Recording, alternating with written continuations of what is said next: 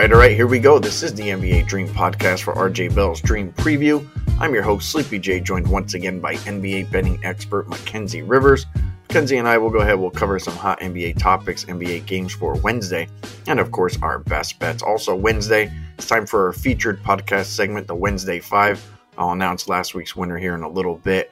And if you guys don't know what the Wednesday Five is, stay tuned, and you guys could actually go ahead and win a little bit of cash. Let's bring Mackenzie in. Uh, Mackenzie, I do have to ask you quickly. I was thinking about this one. Who's your most hated NBA player of all time? You know, a lot of people like him, but I got to go Matthew Dellavedova. He just Dellavedove dived at a few two knees in his day for me to uh for me to forget. I might forgive him. I'm not going to forget that. So uh, yeah, he always ru- rubbed me the wrong way. Matthew Dellavedova, my most hated player ever. I don't have any real opinion on him, but I think actually the guy that I dislike kind of plays like him or played like him.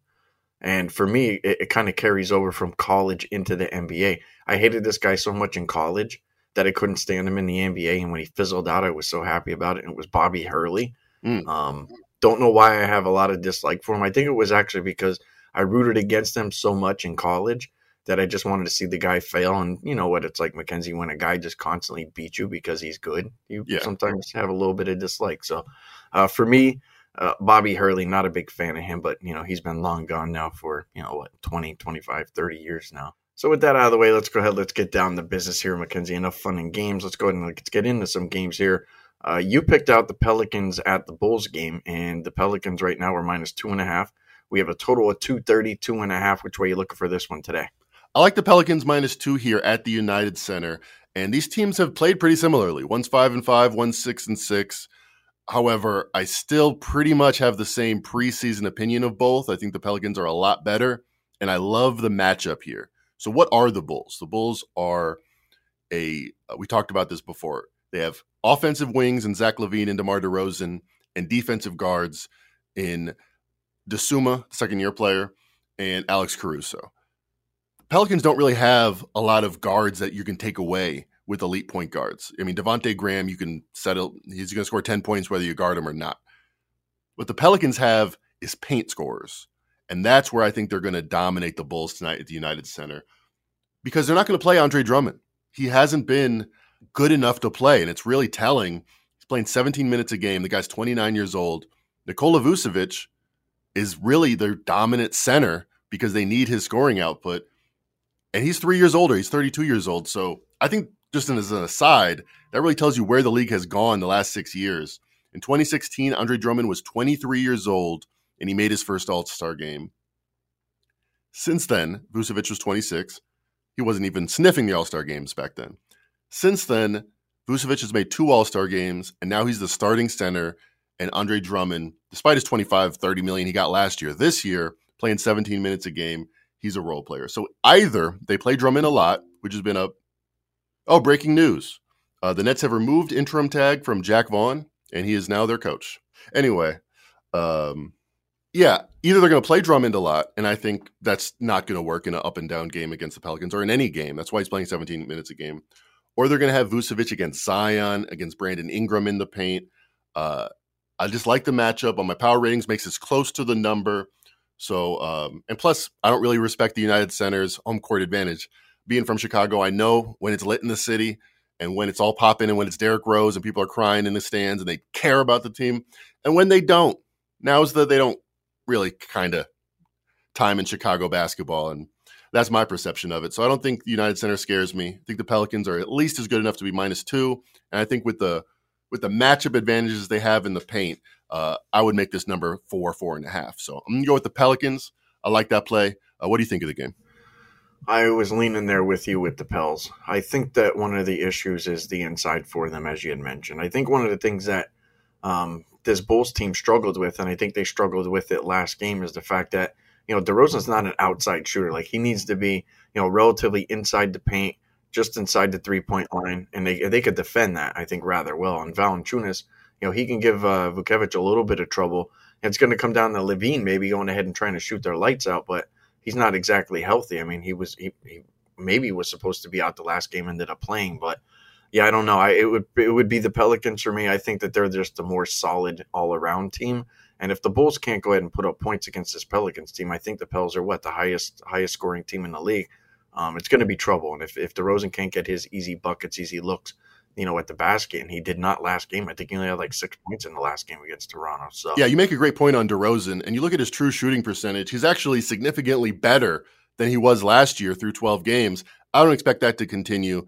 Uh, I expect him to regress some, especially if he's not getting those easy looks. I don't think he's going to get those against Valanciunas and all the paint guys that the that the Pelicans bring to the table. All right, well, that's our first game that we have wrapped up for today. Let me go ahead and get into a game that I like here quite a bit there, Mac. Now, the line has moved on this one. It's in the game between Utah and Atlanta. Current line in this game, Atlanta minus three and a half, and we have a total of 228. This opened at 226. I like this over. I think Trae Young comes back tonight, but defensively, neither of these teams are really all that good. Now, Vanderbilt actually might sit out here for Utah, and I think that that will actually reduce any defense in which they had and probably actually speed this game up a little bit more. But it's not just about the defense, it's really about the offense for me. You know, they combine to score 232 points a game, and I think that this is one of those style make fights type of game. The Jazz, they shoot a ton of threes, and the Hawks, they're the sixth fastest paced team in the league. So the total's gone up here for a reason. I don't think it's gone up enough. I made my line, McKenzie, 233, and that might seem a little bit high, but I feel like that's correct. So the total movement makes me feel pretty good that the betters are, are going to this over here. So over 228 for me is the play that I want to make. Not sure if you have any thoughts on that, but I think that, that 226 it was just completely wrong. 228 and a half, I'm still liking that bet. You look at cleaning the glass, they're number one on offense. I would make a major bet they're not going to be number one by the end of the season. However, they continue to beat everyone's expectations. So maybe I'll be wrong. Maybe they are that good. It's funny, they were the number one offense last year. They were close to it. Uh, and then they were just terrible in crunch time, and everyone said, You got to break up Gobert and Mitchell. Completely different roster, except for Jordan Clarkson and Mike Conley, and somehow number one on offense through 12 games, and they're 15 on defense. So I feel like they're having fun right now. They're uh, surprising people with their pace and with their shooting, but they're not stopping anybody, especially an Atlanta team that needs to win if they get Trae Young back. I generally agree with you, but let me ask you a question. The market is right now saying that they're uh, the Jazz are about a point and a half, two points worse than the Hawks. That would make them six points better than when I had them to start the season. I've upgraded them four points, but I can't bet against them because they continue to just shoot up my power ratings, shoot up everyone's expectations. No one can no one has seen this coming. What have you done with the Jazz? Where have you taken them uh, from win total wise? They're expected to be the worst team in the league. Now it looks like they're expected to be an average team, dead average team, 16th in the league. Uh, so from 32 to 16 is what the market has moved it. I've moved it from 30 to 20th. Uh, where do you think the Jazz? How much better are they than you expected to start to start the year? They're far better than I expected. I mean, we we did a, a preseason podcast and we were talking about this team maybe being historically bad, you know, along with with the Thunder and, and teams like the Spurs. For me, it, it's pretty simple. Is that I was wrong on this Jazz team. So you know, it's early in the season. I can come in here and say I was wrong on this team. Um, but you know, again, we talked about you know trying to get this team you know, off to a bunch of wins and, and then, you know, eventually fading them because we think that they yeah. will sell off. But I feel like 20 is, is fair, Mackenzie. I wouldn't, I wouldn't argue with, with that. I think this team was, uh, you know, being thrown under the bus to say that they were going to stink. And, um, you know, they're out there doing their best to prove everybody wrong. But I do think eventually the blow up is going to come. This number we talked we talked about how once they get bumped up to 30 and a half, we're gonna look at their under. Well, I didn't make that bet personally. I'm glad I didn't. Nine and three right now. Their over under at William Hill is 39 and a half. So through 12 games, they've improved from 23 expected wins to 40, almost doubled what the market expected. I could only look under. They're going to sell off. They don't really have any ambitions. I'm not going to bet it, but if I was going to bet it, I would have to go under still. Uh, I mean, this is just a crazy reaction that they're going to win 30 more games out of the next uh, 30 out of 70. I guess if they're an average team, the market's pretty consistent on this. I disagree. I don't think they're an average team. At least they don't have average prospects. But hey, Lauri Markkanen in 24 a game. Give it to him. I think the one thing that we do have to take out of the equation here with this team is the teams that this team has beaten. Like it's not like they're out there beating crumb bum teams. They beat the Nuggets, the Pelicans, the Timberwolves. They beat the Grizzlies twice. They beat L.A. Clippers and L.A. again. So um, it they're beating teams with you know star power on there. So I don't know. Maybe they're just playing above their head. But at 39 and a half, Mackenzie, I don't know, dude. Like pff, at some point, you just got to pull the trigger and and say screw it. I'm going to do it, and then just live and die with you know the decision that you made. But I think you and I stand pretty strong that this team's eventually going to, you know, sell off because they're not going to get, you know, a high draft pick going out there doing what they're doing. But I mean, this isn't a championship team. So you see the you see the pictures of Danny Ainge looking at the, Joe uh, Will Hardy, the coach, just kind of like, "What are you doing? What? Stop it! Right? Stop winning, please! Come on, we have a plan." All right, well, let's talk about uh, our under and overperforming player. Talk about some winners and some losers here. Uh, you have an underperformer that you want to highlight. I have an overperformer that I want to highlight. Who are you looking at? Who's your guy that's uh, not doing so well right now? I've talked about this guy before. It's got to be said. Number two pick in the draft before LaMelo Ball, James Wiseman has been a bust. He's been a bust. And I'm tired of of couching it in he's got great prospects. I found I kind of sound like probably somebody that doesn't like Trey Lance and is, is tired of people hanging on to his potential. But, you know, that's a story for a different day. I still hang on to his potential. But with James Wiseman, every time he's on the court, per 100 possessions, pretty much per game, stretch it out for a game, the Warriors are losing by more than 20 points per game. They're getting drilled when he's on the court. And this isn't new. His rookie year, he didn't play last year, but his rookie year, every time Kevon Looney was on the court, they were like plus 10. I'm using round numbers here. And when James Wiseman was court was on the court, they were like minus eight. Now it's like plus six for Looney and minus 20 for James Wiseman. You just can't play him. And the fact that he's having uh, spouts and he's looking disappointed he didn't get the ball, like, where does he get this arrogance and confidence? I don't know. Bob Myers, the GM of the Warriors, is saying, uh, you know, he's not worried. Uh, this is one quote. If he had more runway, I think I'd be a little more concerned, Myers told The Athletic. But there's still not a lot of games. I think it's whether James or Young, big big in the league, or any player at the position. Young baseball players, football quarterbacks need reps. Same thing with James. Some players come in and get it right away. I think it's rare. Okay, well, there's a little bit of honesty towards the end of that quote. He doesn't get it right away. He's not one of those players. I don't think it's been just a few games. This is year three. In the summer league, he had some incredibly awful statistics. I know the summer league doesn't matter, but that's exactly why you should be able to put up some numbers and help your team win some games against you know guys 90% of which are never going to make the league. Uh, so I don't hold the same optimism. The fact that they sat him out um, in a recent game made a lot of sense to me. I feel like they need to trade him. They need a real backup center. Draymond Green can't play more than 30 minutes a game, especially in the regular season.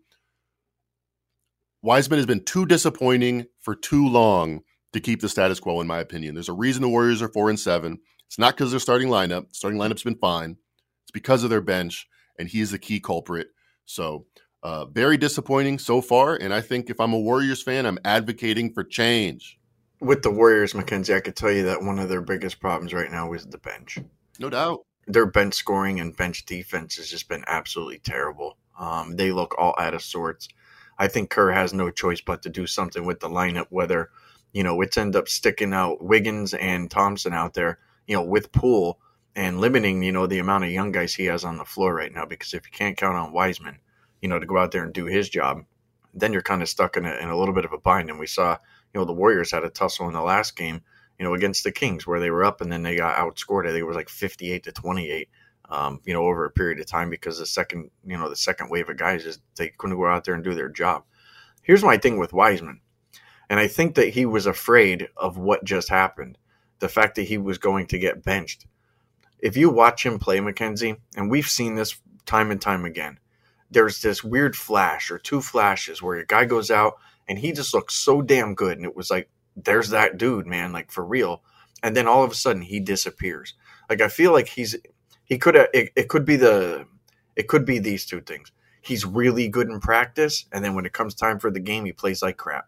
But I also feel like, from what I see, is that he's just afraid to go out there and play power basketball, take command, and do what he needs to do. It's always like, well, if I do this, you know, that could happen. And if I don't go to the bucket so strong and like maybe kick it out or just, you know, do do this nice little easy layup, Like I don't feel like he's playing his best game. He's not playing power basketball. Um, and I, I, think that th- that's what I see. I see the same thing. He's assertive on a, on a lob to start the game. It's, he seems like you know the seven foot dynamo that should be drafted second. When it's just a post move or when it's later in the game, uh, he seems a little bit tentative, more than a little bit. And it's been it's not his it's not his first game. It's not his second game. It's his freaking like hundredth game in the league. Um, so the potential is no longer that impressive when we have real results to go on. Right, and I think that that's one of the reasons why he's been benched, not just because of poor play, because you were not playing, you know, up to the standard in which you know we've we seen you guys, you know, seen you go out there and play. So we'll see. Um, definitely an underperformer. My overperformer, and I'll make this one quick there, Mackenzie. Uh, I'll, I'll go ahead. I'll say it's Anthony Simons with the Blazers. I think that he's fully taken over um, as the replacement for CJ McCollum and is actually starting to understand, you know, that role that CJ actually played. A lot of people were looking at McCollum leaving and was like, oh man, this Blazers team's going to end up blowing up. You know, Dame's going to leave. But that's not the case. You know, the Blazers are actually playing quite well right now. And Simons is playing quite well. He scored, I think it was like 25 points in like four out of the last five games. His assists have been up, and he's been, you know, an intricate part of this offense his PER is not exactly all that great because his assists have been down throughout, you know, the, the first couple games and his rebounds have been down. But I actually watched this guy play and I knew he was good going back, you know, you know, back to his college days. But it seems now he's embracing this role and he understands who, who he is and what this team expects of him. And that Dame Lillard doesn't need to have the ball in his hands constantly shooting. Like I think that that was maybe some of the some of the drop off with you know the opinions was like hey, this dude's McCollum's not going to be there. This guy's not going to be able to just fill in. It's going to be Dame's team. Yeah, it's Dame's team, but Dame has always shared the basketball with a guy like McCollum, and I think Simons is actually starting to realize that now, and he's playing much better. You know, in the last couple games. Now Dame hasn't been there, but in the the last couple games with Dame, Simons has actually played quite well. So I think he's he's I don't want to say overperforming, but he's certainly playing uh, really well right now. No, I, I think you got to say he's overperforming. I mean, Dame goes out. This was the worst ATS team, worst against expectations team we've ever seen. And it's largely the same roster, but Anthony Simons is a year older. And look at his usage. You mentioned he played again with Damon uh, against the Heat, but here's the usage the last five games. So Dame goes out. It was 60, 57, 84, 92 percentile. So how much is he being used? 92nd percentile, most used player in the league.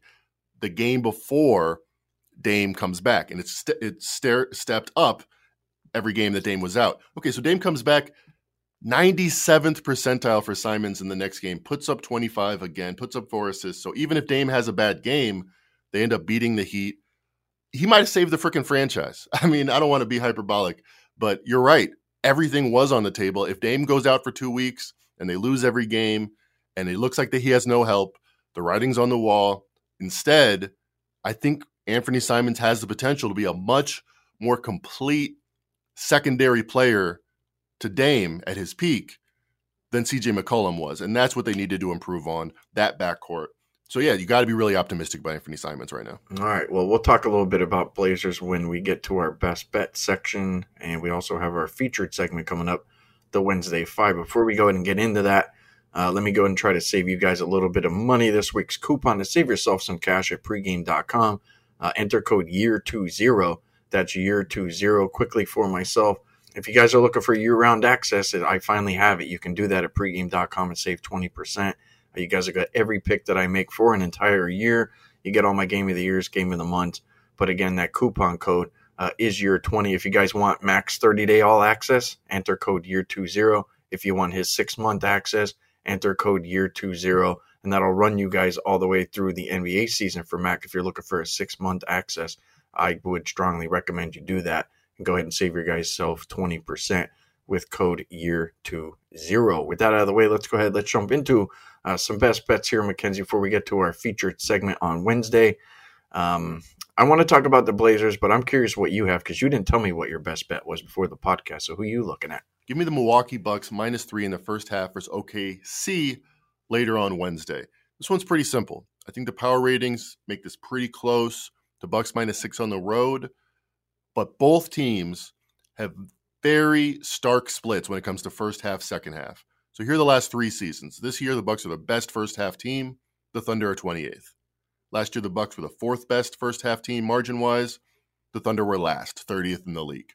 2021, Bucks were second first half margin. Thunder third to last, 28th again. And it makes a lot of sense from the construction of the teams, where the Bucks have a very physical, simple, straightforward system where once they get a couple stops, Giannis is coming down your throat and they're establishing that lead. And they're going to get a couple stops because they have not only Giannis Antetokounmpo, Defensive Player of the Year candidate, they have Jrue Holiday, Defensive Player of the Year candidate at the opposite position, center and point guard. They have everything covered. So that defense impresses itself on teams early when teams have high stamina. And on the other side, teams are not ready for Giannis's sharp elbows. So and this is something we've seen with Denver Nuggets, with the Philadelphia Sixers, teams that are good in the first half consistently, year after year, remain good in the first half.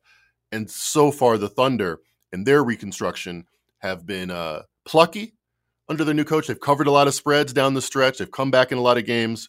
They've been awful in the first half.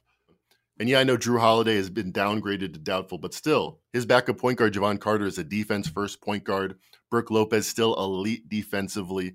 They have enough pieces, and teams don't expect it to begin the game. So I'll take the Bucks with a short number minus the three in the first half tonight versus the Thunder. All right, I dig it. I dig it, and I think maybe one of the biggest motivators for you there, Mackenzie, is the fact that the Bucks are coming off of their first loss of the season. So I can see a big bounce back effort here. Giannis probably going to take over this game. And look, it is OKC. It's not like they're the greatest team in the league, so we'll see if they can slow SGA down a little bit. I think they'll be perfectly fine in that game. Let's jump over to my best bet. I like the Blazers here, Mac. I'm going to go ahead. I'm going to take them as my best bet minus the four and a half points. I like the rest day for all these teams, but I think that this actually helps the Blazers here far more.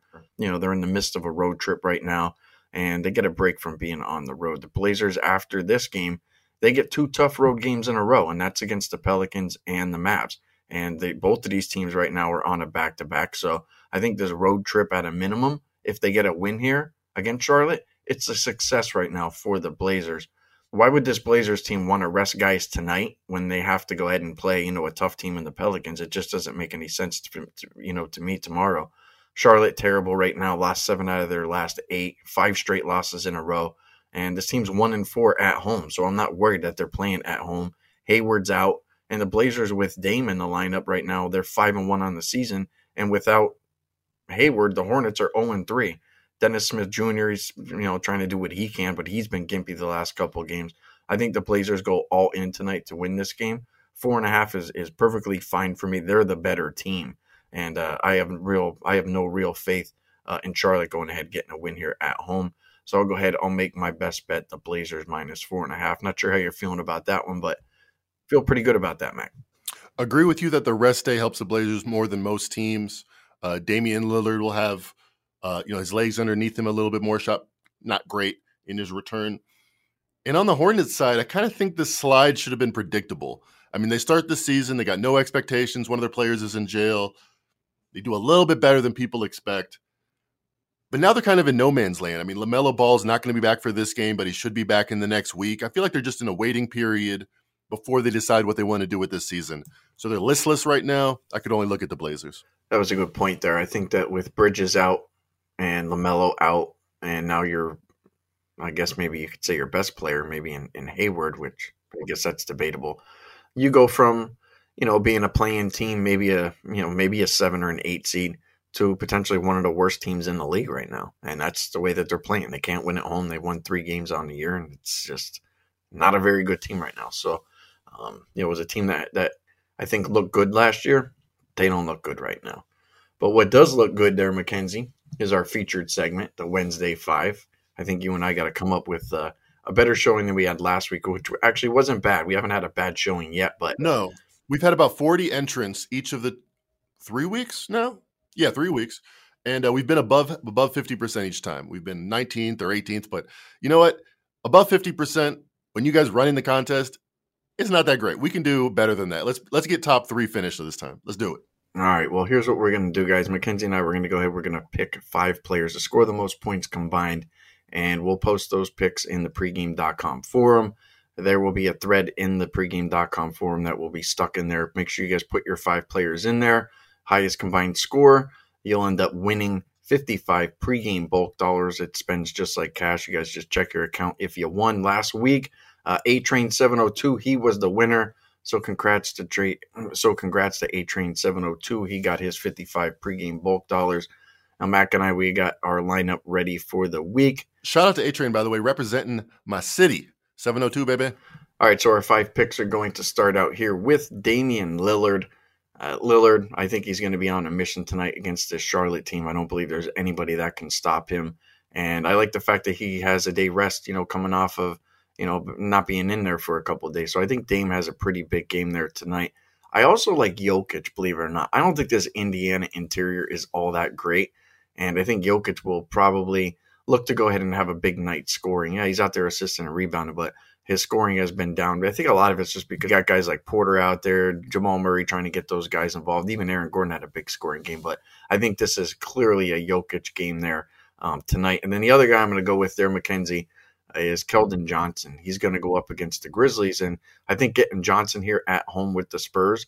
Uh, is going to be a pretty good pick for us tonight. He scored 30 in his last game. I talked about this uh, this guy, you know, a couple podcasts back saying that I thought he was maybe a dark horse all star candidate, that he was perfectly fine filling in here for DeJounte Murray. So I believe he has a big game against this Grizzlies team tonight. I think he goes for 30 plus in this one. So those are the three picks that I came up with that I liked most. That was Dame, Jokic, and Keldon Johnson. You got two there, Mac, that you like. Who are we going to round out our final five? Yeah, let's stick in that Spurs Grizzlies game. I expect a high uh, up and down game with a lot of transition opportunities, and I expect the Grizzlies to capitalize. Ja Morant is our guy MVP candidate. For me, it all has to do with the game script. I feel like the Grizzlies are going to want to run on this team. The Spurs are bottom five in transition opportunities allowed, and the Grizzlies are top five in transition opportunities taken. So that's where I'm going. I like John Morant to have a big night. All right, and my next pick, our fifth pick, will be Shai Gilgeous-Alexander, SGA.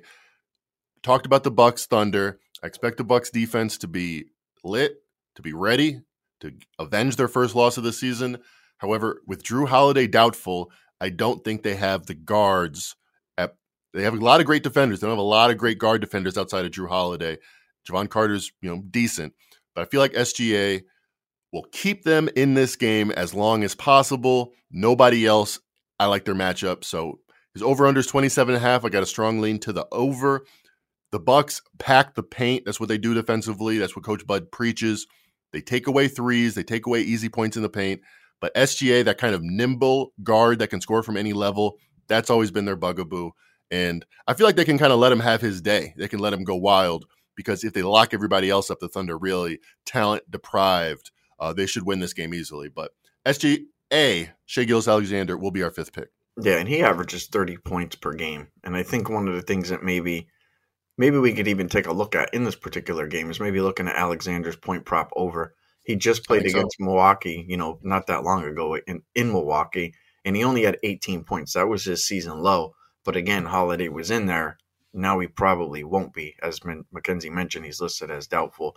And your other pick, Ja Morant, I'm not sure, Mackenzie, but I think like he's been in every winning lineup. And that's true. How do you not pick a guy like Ja when you have a total that's like 234? So those will be our five picks. We're going to go with Dame Lillard, Jokic, John Morant, Keldon Johnson, and we'll go ahead. We'll take SGA. With that out of the way, let's go. Ahead, let's jump over to uh, our agreed upon prop bet there, Mackenzie. And you and I decided that we're going to take a look at Fred Van VanVleet over 19 and a half points. Now, this is on DraftKings right now at minus 135. There are better odds out there, so shop around. Uh, if you guys have no problem playing over 20 and a half, you can get that on FanDuel. I think that was at like minus 110. So uh, we're going to go ahead. We're going to call this VanVleet over 19 and a half. Mackenzie, here's the reason why I like him, and I think it all real boils down to the fact that Pascal, the fact that Pascal Siakam's not going to be on the floor. The last two games without Siakam, VanVleet has actually had two really good games. And I think that when you take a, a prolific scorer off the floor and a guy who's going to get up a lot of shot attempts in Siakam, it leaves guys to go out there and do things that that they want to do that they've been unable to do. I think with this current lineup for the Raptors there, McKenzie, the one person that has kind of been, I wouldn't say bled dry a little bit from their scoring, it's Ben VanVleet. Like he hasn't had those 30 point games, those 25 point games. It's it seems like you know he's been trickling around the teens, go out there and be an assister, go out there and be a rebounder. Sure, he's a great basketball player, but his scoring has really never vanished. It's just it's gone down. This dude can score. He scored 30 and 27 the last two games. I think the 19 and a half is just too low. You're going up against a Rockets team that doesn't play any defense at times, and I think that the Raptors will more than likely, you know, look for VanVleet to go out there and shoot some threes and, and have a pretty big game. So uh, I like him over this total tonight at 19 and a half. Yeah, and another reason why I think this is a get right game for him against the Rockets as 10 point favorites without Siakam is because he missed several games. He kind of was not part of the party when they won by 40 for San Antonio. You know, he you know, you look around, you say Gary Trent Jr. is averaging more points than me doesn't seem right. I feel like he uses this opportunity, much like Kobe would do, when he has that, you know, I'll write this on a chalkboard I have 40 tonight. He's going to have some kind of motivation like that. And he's going to be relentless. And I expect him to have a big night. 19 and a half seems way too low. And you look at his shooting, he kind of, he's been the same player he was last year, except he's missing every shot so far 39%. Against the Rockets, a terrible defense. He's going to improve on those numbers. He's going to make a point of it. Fred VanVleet over 19 and a half. All right, so there's our agreed upon prop bet. We'll go ahead and take Van VanVleet over 19 and a half. Mackenzie, you wanted to wrap up here uh, with a little Kyrie Irving discussion. What did you have on Kyrie that you wanted to go ahead and talk about? Yeah, uh, if you are a fan of my betting acumen and Sleepy's betting acumen, our NBA betting talk, you might want to turn off the podcast right now. I'm not going to take too much time, but this is not going to be betting related. So you can, yeah. Thank you for joining us. Uh, Kyrie Irving shocking to me, has united the black community in a way that I have never seen in my life. The black left, progressives, radicals, the black right, churchgoers, uh, they're united. They're 100% on this issue. Anyone that has done these three things, that has seen the movie or heard about its contents in some detail, heard Kyrie Irving speak and live and be over the last five, ten years, and are black and understand the plight of black people in America, if those if you strike those three boxes, you have one opinion about Kyrie Irving. And it's not a black and white issue. He's being railroaded. He's being publicly, um, I don't want to say publicly lynched, but it's not far from that. Uh, buck breaking is a term that people have used. He's been brought out. You might have seen that movie Roots, and he's uh, he's being told to say, "My name is Toby." You're going to do it. You're going to do it our way. Uh, if you do it that way, we will get our job. We will give you your job back. Otherwise, if you say your name is Kunta Kinte one more time, you say it one more time. Um, yeah, he's going to say it though. He's doing right by us. He hasn't, I mean, he apologized for offending people and hurting people. I'm glad he did that. But he's standing up for a movie and a movement and a people that have done nothing wrong, that that are just looking for understanding of their own history. And you watch that movie, I did. It's not the best documentary I've ever seen. It's probably two hours too long, but it's a lot of black faces. It's 99% black faces talking about black history, talking about black people in the Bible and in um, other places and realms. And to look at that movie, to identify that movie as an evil, violent, propaganda, anti Semitic film, um, I think it speaks a lot to the misunderstanding, the misconception of um, the outside world has towards the black community. And the black community uh, this week. Last week, I was I told AJ Hoffman, I'm like, I I'm shocked how little response this is getting. That people are just allowing this. Then Shannon Sharpe said some. Then Stephen A. Smith said some. Then Jason Williams said some. Jay Williams, I, I guess he goes by now. And every private conversation that I've had that, I, that I've overheard has been the same. That, that you you know you go up to someone, you're like, uh, "What do you think about um, Kyrie Irving, the six uh, stated things he has to do to uh, re enter society, public society. Uh, well, I actually thought it was um, kind of ridiculous and akin to buck breaking and, and slave times. And every single one's like, wait a minute, that's exactly what I thought. I thought I was on an island. I thought I was uh, overreacting to this, but those conversations are happening and there's uniting going on. And it's, it's, it's awesome to see, honestly. And um, I've been distracted, sure. It's been uh, an issue that I've followed closely, um, but it's not been for nothing. I think the change that Jaylen Brown said, we're going to appeal this suspension. We don't think it's fair. We don't think Kyrie's anti-Semitic. Jaylen Brown saying that it, it made my whole my whole year. The fact that we weren't just going to sit and uh, let other people write our story for us. Not going to happen. And uh, I'm I'm heartened by the the events of the past three days and black people speaking up, you know, speaking our truth. And um, thank you, because I I didn't know if I was going to have to leave the country, if I was going to have to uh, James Baldwin it and be like, all right, peace, I'm in France from now on. But no, we we got hope here in America uh, for all people, and um, I'm really happy about that. I think one of the issues that I have with some of the mainstream media guys there, Mackenzie, is that they wait to see, you know, what the public reaction is until they decide to go ahead and speak up. And it's like, well, let me, you know, kind of let me weigh this out a little bit. Uh, I'm going to wait a couple days and see, you know, if, if there's a place for me to go ahead and and and say what I want to say. Kyrie doesn't do that. Kyrie comes out and he says what he wants to say when he wants to say it, and he stands by that. And I think that that's one of the problems with some of the media people is that if they feel a certain way, they put their job before they actually put who they actually are. As we can see, Kyrie doesn't do that.